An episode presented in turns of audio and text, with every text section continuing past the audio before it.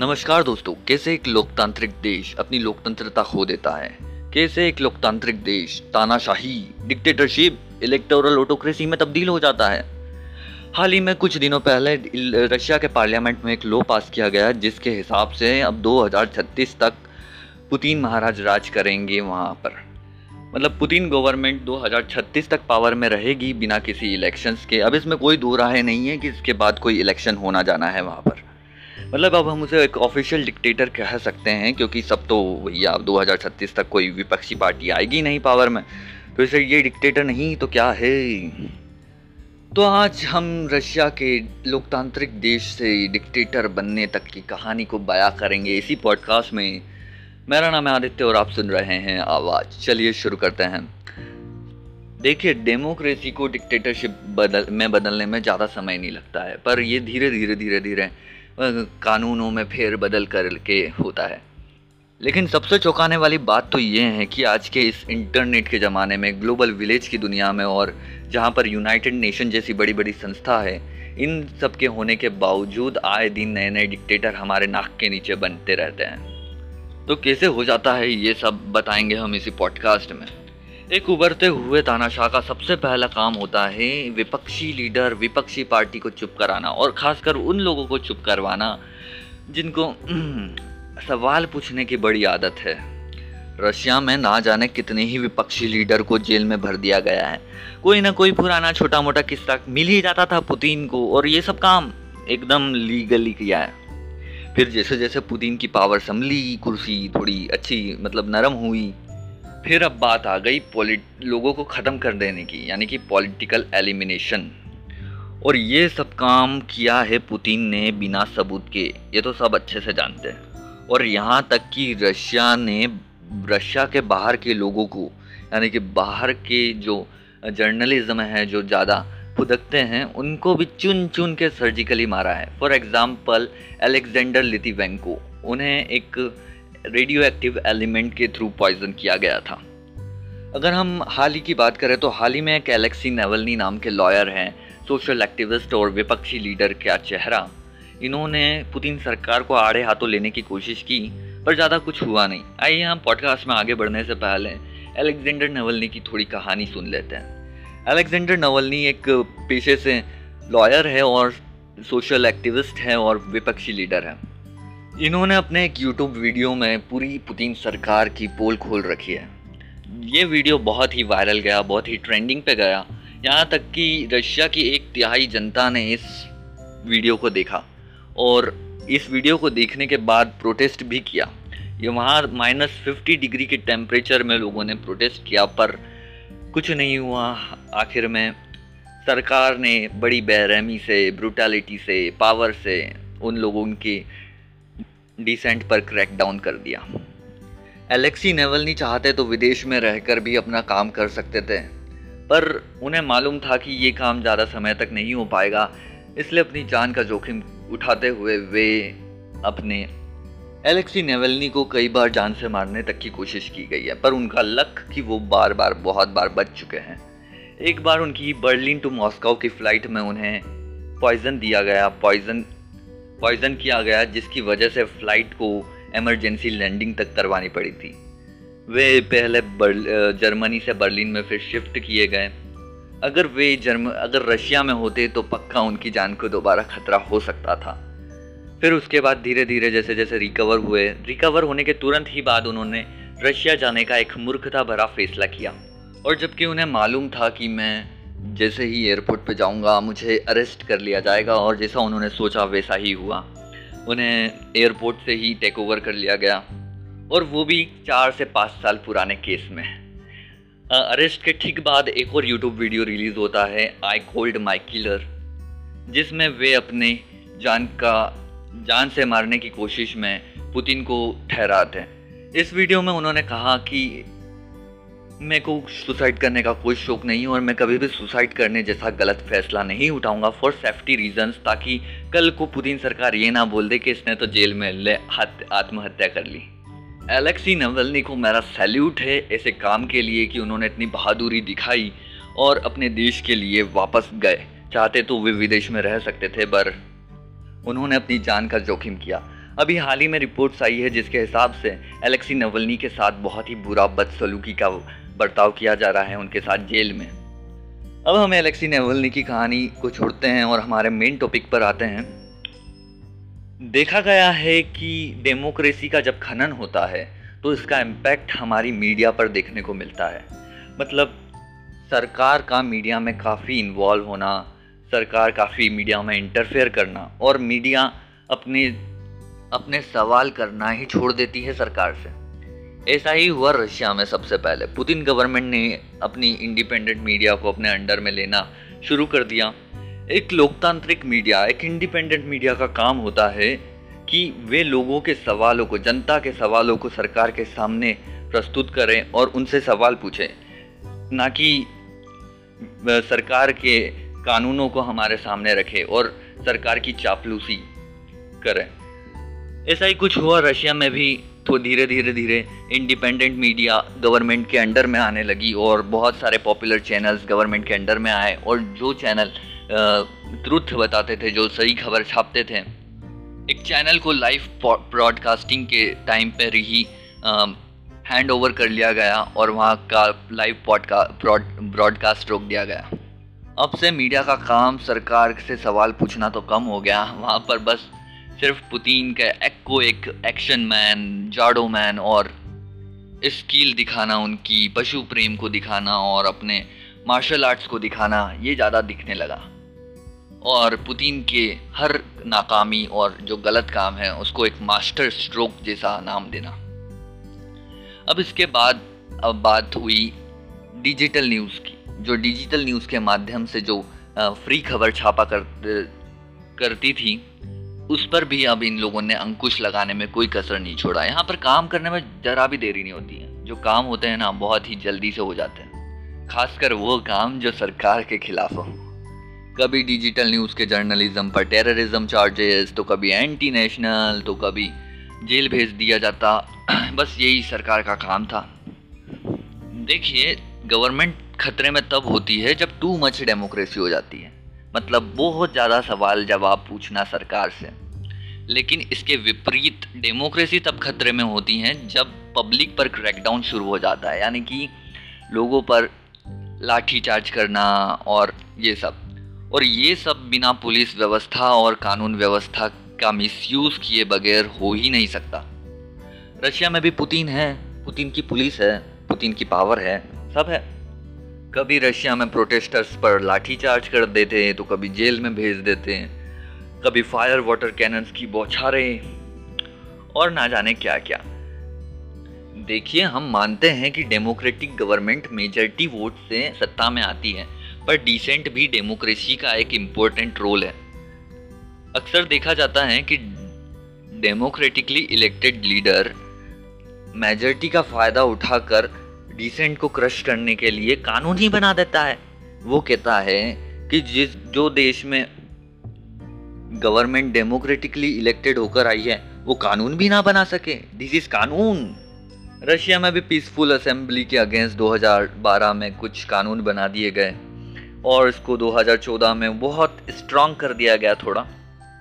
सरकार ने कहा कि प्रोटेस्ट से ट्रैफ़िक हो जाता है। इससे देश की शांति भंग ना हो, इसलिए ये कानून बनाया गया है। लेकिन जब और सवाल उठने लगे तो सरकार ने रीज़न बड़े ऑब्वियस दिए कि भैया, ये सिर्फ़ अनऑथोराइज अनऑथोराइज असेंबली के लिए है।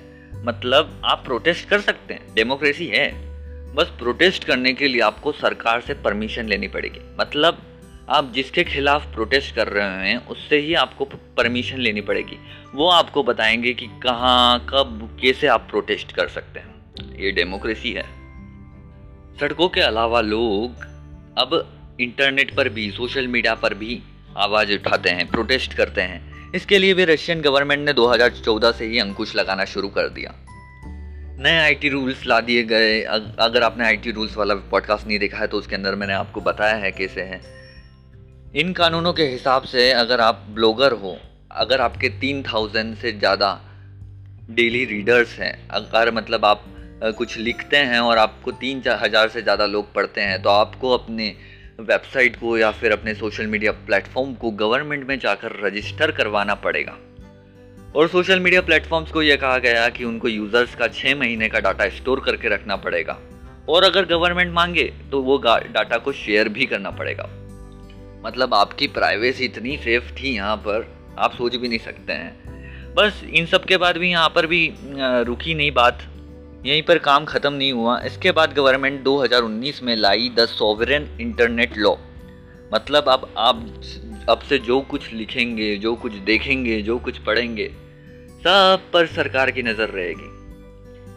किसी भी डेमोक्रेसी में इंटरनेट और मीडिया के अलावा डिसेंट और सवाल पूछने में एन का सबसे बड़ा रोल होता है। पर जहाँ पर इंटरनेट और सोशल मीडिया की गर्दन कसी जा रही हो और वहाँ पर एन की गर्दन ना कसी जाए ऐसा नहीं हो सकता। फिर क्या हुआ? वापस वही। इसके लिए भी लॉ बना दिया गया। मतलब अब से जो भी एन जिन जो भी काम करेंगे, उस पर सब पर नज़र रहेगी गवर्नमेंट के ऑफिसर्स की। वो सब देखेंगे कि कौन सा एन गवर्नमेंट के मामले में इंटरफेयर करता है, कौन से एन को गवर्नमेंट के मामले में इंटरेस्ट है इंटरेस्ट नहीं है। और बहुत कुछ। गवर्नमेंट का तो ये भी कहना था कि बहुत सारे एन में इंटरनेशनल स्पाइस काम करते हैं। इंटरनेशनल कॉन्स्पिरेसी देश की इमेज को ख़राब करने के लिए। जॉर्ज सोरस के लोग। इसी के लिए उन्होंने फॉरेन फंडिंग भी रोक दी एन की, जिसके वजह से एन फाइनेंशियली इंडिपेंडेंट नहीं हो सके। और कई सारे ह्यूमन राइट्स एन को बैन कर दिया गया। और रीज़न अनडिजायरेबल एन अब इसके बाद और आप ज़्यादा से ज़्यादा क्या सुनेंगे एन के बारे में? एन के लिए इतना काफ़ी है। अब इसके बाद बात आती है तो एग्जीक्यूटिव को अपनी मुट्ठी में करने के बाद लेगिस्लेटिव अपोजिशन को चुप करवाने के बाद मीडिया को अपनी गोदी में बिठाने के बाद अब बात आती है जुडिशरी की। देश में डूबती डेमोक्रेसी को बचाने के लिए सिटीजन्स को एक उम्मीद होती है जुडिशरी से। लोग सोचते हैं कि जुडिशरी कुछ काम आएगी डेमोक्रेसी को बचाने में पर रशिया में जुडिशरी भी सत्ता की पपट बनी हुई थी। इसका एक एग्ज़ाम्पल हमें एलेक्सी नवलनी का ही एक केस मिल जाता है जिसमें उन्हें बहुत पुराने केस के मामले में अंदर किया गया था। और बहुत ही नॉट एक्सेप्टिंग रीज़न दिया गया कि मतलब जहाँ बात एकदम साफ़ साफ़ थी कि जहाँ एलेक्सी नवलनी किसी अपराध में शामिल नहीं थे, पर फिर भी उनको, उनकी बेल का कैंसिल कर दिया गया। देखिए, बात दरअसल यह है कि पुतिन सरकार ने रशियन कॉन्स्टिट्यूशन यानी कि रशिया के संविधान में बहुत फेरबदल की है। बहुत सारे संशोधन, बहुत सारे अमेंडमेंट पास किए हैं। जिनमें से एक है आर्टिकल 83 ध्यान से सुनिएगा, ये काफ़ी खास आर्टिकल है। इसके हिसाब से मतलब सुप्रीम कोर्ट और के chairman, deputy chairman, constitutional court के जजेस, इन सब, सबको अपॉइंट करने का काम अब रशिया के प्रेसिडेंट, यानी कि पुतिन के हाथ में दे दिया गया। बुरा मत मानिएगा कि मैं बार बार उन्हें पुतिन पुतिन कह रहा हूँ। एकदम लंबा नाम लेने में थोड़ी दिक्कत होगी। तो सारे जजेस को अपॉइंट करने का काम भी पुतिन के हाथ में दे दिया गया। सुना था मैंने कहीं कि कानून के हाथ बड़े लंबे होते हैं, लेकिन यहाँ तो कानून और पुलिस दोनों सरकारी पपेट बनी हुई हैं। हाँ यहाँ कानून के लंबे हाथ लोगों को चुप करवाने पब्लिक पर क्रैकडाउन करने के काम ज़रूर आती है यहाँ की कानून। सड़कों के अलावा लोग अब इंटरनेट पर भी, सोशल मीडिया पर भी आवाज़ उठाते हैं, प्रोटेस्ट करते हैं। इसके लिए भी रशियन गवर्नमेंट ने 2014 से ही अंकुश लगाना शुरू कर दिया। नए आईटी रूल्स ला दिए गए। अगर आपने आईटी रूल्स वाला पॉडकास्ट नहीं देखा है तो उसके अंदर मैंने आपको बताया है कैसे हैं। इन कानूनों के हिसाब से अगर आप ब्लॉगर हो, अगर आपके तीन थाउज़ेंड से ज़्यादा डेली रीडर्स हैं, अगर मतलब आप कुछ लिखते हैं और आपको तीन हज़ार से ज़्यादा लोग पढ़ते हैं तो आपको अपने वेबसाइट को या फिर अपने सोशल मीडिया प्लेटफॉर्म को गवर्नमेंट में जाकर रजिस्टर करवाना पड़ेगा। और सोशल मीडिया प्लेटफॉर्म्स को यह कहा गया कि उनको यूज़र्स का छः महीने का डाटा स्टोर करके रखना पड़ेगा। और अगर गवर्नमेंट मांगे तो वो डाटा को शेयर भी करना पड़ेगा। मतलब आपकी प्राइवेसी इतनी सेफ़ थी यहाँ पर, आप सोच भी नहीं सकते हैं। बस इन सब के बाद भी यहाँ पर भी रुकी नहीं बात। यहीं पर काम ख़त्म नहीं हुआ। इसके बाद गवर्नमेंट 2019 में लाई द सॉवरन इंटरनेट लॉ मतलब अब आप अब से जो कुछ लिखेंगे, जो कुछ देखेंगे, जो कुछ पढ़ेंगे, सब पर सरकार की नज़र रहेगी। किसी भी डेमोक्रेसी में इंटरनेट और मीडिया के अलावा डिसेंट और सवाल पूछने में एनजीओ का सबसे बड़ा रोल होता है। पर जहाँ पर इंटरनेट और सोशल मीडिया की गर्दन कसी जा रही हो और वहाँ पर एनजीओ की गर्दन ना कसी जाए, ऐसा नहीं हो सकता। फिर क्या हुआ? वापस वही, इसके लिए भी लॉ बना दिया गया। मतलब अब से जो भी एनजीओ जिन, जो भी काम करेंगे, उस पर सब पर नज़र रहेगी गवर्नमेंट के ऑफिसर्स की। वो सब देखेंगे कि कौन सा एन गवर्नमेंट के मामले में इंटरफेयर करता है, कौन से एन को गवर्नमेंट के मामले में इंटरेस्ट है इंटरेस्ट नहीं है, और बहुत कुछ। गवर्नमेंट का तो ये भी कहना था कि बहुत सारे एन में इंटरनेशनल स्पाइस काम करते हैं। इंटरनेशनल कॉन्स्पिरेसी देश की इमेज को ख़राब करने के लिए। जॉर्ज सोरस के लोग इसी के लिए उन्होंने फॉरेन फंडिंग भी रोक दी एन की, जिसके वजह से एन फाइनेंशियली इंडिपेंडेंट नहीं हो सके। और कई सारे ह्यूमन राइट्स एन को बैन कर दिया गया और रीज़न अनडिजायरेबल एन अब इसके बाद और आप ज़्यादा से ज़्यादा क्या सुनेंगे एन के बारे में? एन के लिए इतना काफ़ी है। अब इसके बाद बात आती है तो एग्जीक्यूटिव को अपनी मुट्ठी में करने के बाद लेजिस्लेटिव अपोजिशन को चुप करवाने के बाद मीडिया को अपनी गोदी में बिठाने के बाद अब बात आती है जुडिशरी की। देश में डूबती डेमोक्रेसी को बचाने के लिए सिटीजन्स को एक उम्मीद होती है जुडिशरी से। लोग सोचते हैं कि जुडिशरी कुछ काम आएगी डेमोक्रेसी को बचाने में। पर रशिया में जुडिशरी भी सत्ता की पपट बनी हुई थी। इसका एक एग्ज़ाम्पल हमें एलेक्सी नवलनी का ही एक केस मिल जाता है जिसमें उन्हें बहुत पुराने केस के मामले में अंदर किया गया था।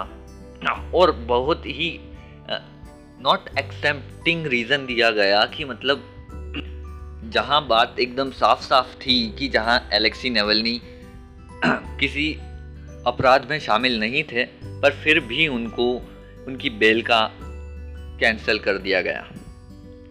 देखिए, बात दरअसल यह है कि पुतिन सरकार ने रशियन कॉन्स्टिट्यूशन यानी कि रशिया के संविधान में बहुत फेरबदल की है। बहुत सारे संशोधन, बहुत सारे अमेंडमेंट पास किए हैं। जिनमें से एक है आर्टिकल 83 ध्यान से सुनिएगा, ये काफ़ी खास आर्टिकल है। इसके हिसाब से मतलब सुप्रीम कोर्ट और के chairman deputy chairman constitutional court के जजेस इन सब सबको अपॉइंट करने का काम अब रशिया के प्रेसिडेंट यानी कि पुतिन के हाथ में दे दिया गया। बुरा मत मानिएगा कि मैं बार बार उन्हें पुतिन पुतिन कह रहा हूँ। एकदम लंबा नाम लेने में थोड़ी दिक्कत होगी। तो सारे जजेस को अपॉइंट करने का काम भी पुतिन के हाथ में दे दिया गया। सुना था मैंने कहीं कि कानून के हाथ बड़े लंबे होते हैं, लेकिन यहाँ तो कानून और पुलिस दोनों सरकारी पपट बनी हुई हैं। हाँ यहाँ कानून के लंबे हाथ लोगों को चुप करवाने पब्लिक पर क्रैकडाउन करने के काम ज़रूर आती है यहाँ की कानून। इन सब के बावजूद पुतिन की पॉपुलैरिटी में कोई खास असर देखने को नहीं मिला क्योंकि मीडिया द्वारा बनाई गई इस इमेज से लोग अभी मग्न मुग्ध थे। लोग अभी पुतिन की भक्ति में विलीन थे। तो इस तरीके से रशिया ने अपनी लोकतंत्रता खोई। रशिया के लोगों ने काफ़ी प्रोटेस्ट किए, पर वो काफ़ी देर हो चुकी थी तब अगर लोगों ने पहले ही सरकार के कामों पर नज़र रखी होती, सरकार से सवाल जवाब किए होते तो आज ये दिन देखना ना पड़ता है। और आज उनकी देश की स्वतंत्रता उनसे छीन नहीं जाती। तो हमारी स्वतंत्रता हमारे हाथ में है कि हम हमारी स्वतंत्रता का किस तरीके से कदर करते हैं, हम हमारी संविधान की किस तरीके से कदर करते हैं और हमारे संविधान को हम किस तरीके से सुरक्षा पहुंचाते हैं, यह हमारे ऊपर निर्भर करता है। और अगर हम न्यूज़ देखते हैं, न्यूज़ मैनिपुलेट करती हैं हमें तो हमें अपना माइंड खोल के रखना है और देखना है कि क्या चीज़ सही है और क्या चीज़ गलत है। अपने खुद से सोचिए, विचार कीजिए और समझिए कि किस तरीके से हमें गलत न्यूज़ बताई जा रही है। और फिर इस पर कुछ एक्शन लीजिए। उम्मीद है आपको आज का पॉडकास्ट पसंद आया होगा। आज भीम जयंती है। भीम जयंती के अवसर पर मैं आप सभी से एक रिक्वेस्ट करता हूँ जहाँ भी आप सभी को गलत होते दिखे, जहाँ भी आप सभी को लगता है कि ये चीज़ गलत है, ये चीज़ नहीं होनी चाहिए। जहाँ भी आपकी देश की स्वतंत्रता को खतरा हो, जहाँ आपके देश के संविधान को खतरा हो, वहाँ आपको अपनी आवाज़ उठानी चाहिए। और सिर्फ़ सोशल मीडिया, इंटरनेट और इन सबसे कुछ नहीं होने वाला, जब तक हम ग्राउंड पर एक्शन नहीं करेंगे, हमें कोई रिजल्ट्स नहीं मिलेंगे देखने को। क्योंकि ये सोशल मीडिया सिर्फ़ कुछ हद तक इम्पैक्ट पहुंचाते हैं, रिज़ल्ट में बाकी सारा काम प्रोटेस्ट से होता है। हम फ़िज़िकल प्रोटेस्ट जब तक नहीं करते हैं, तब तक हमें कोई दिख असर देखने को नहीं मिलता है। तो उम्मीद है आज आप सभी को कुछ ना कुछ इस पॉडकास्ट से सीखने को मिला होगा, आपको कुछ समझ में आया होगा, और आप आपके देश के लिए अपनी आवाज़ उठाएँगे अगर कभी गलत होता होगा तो।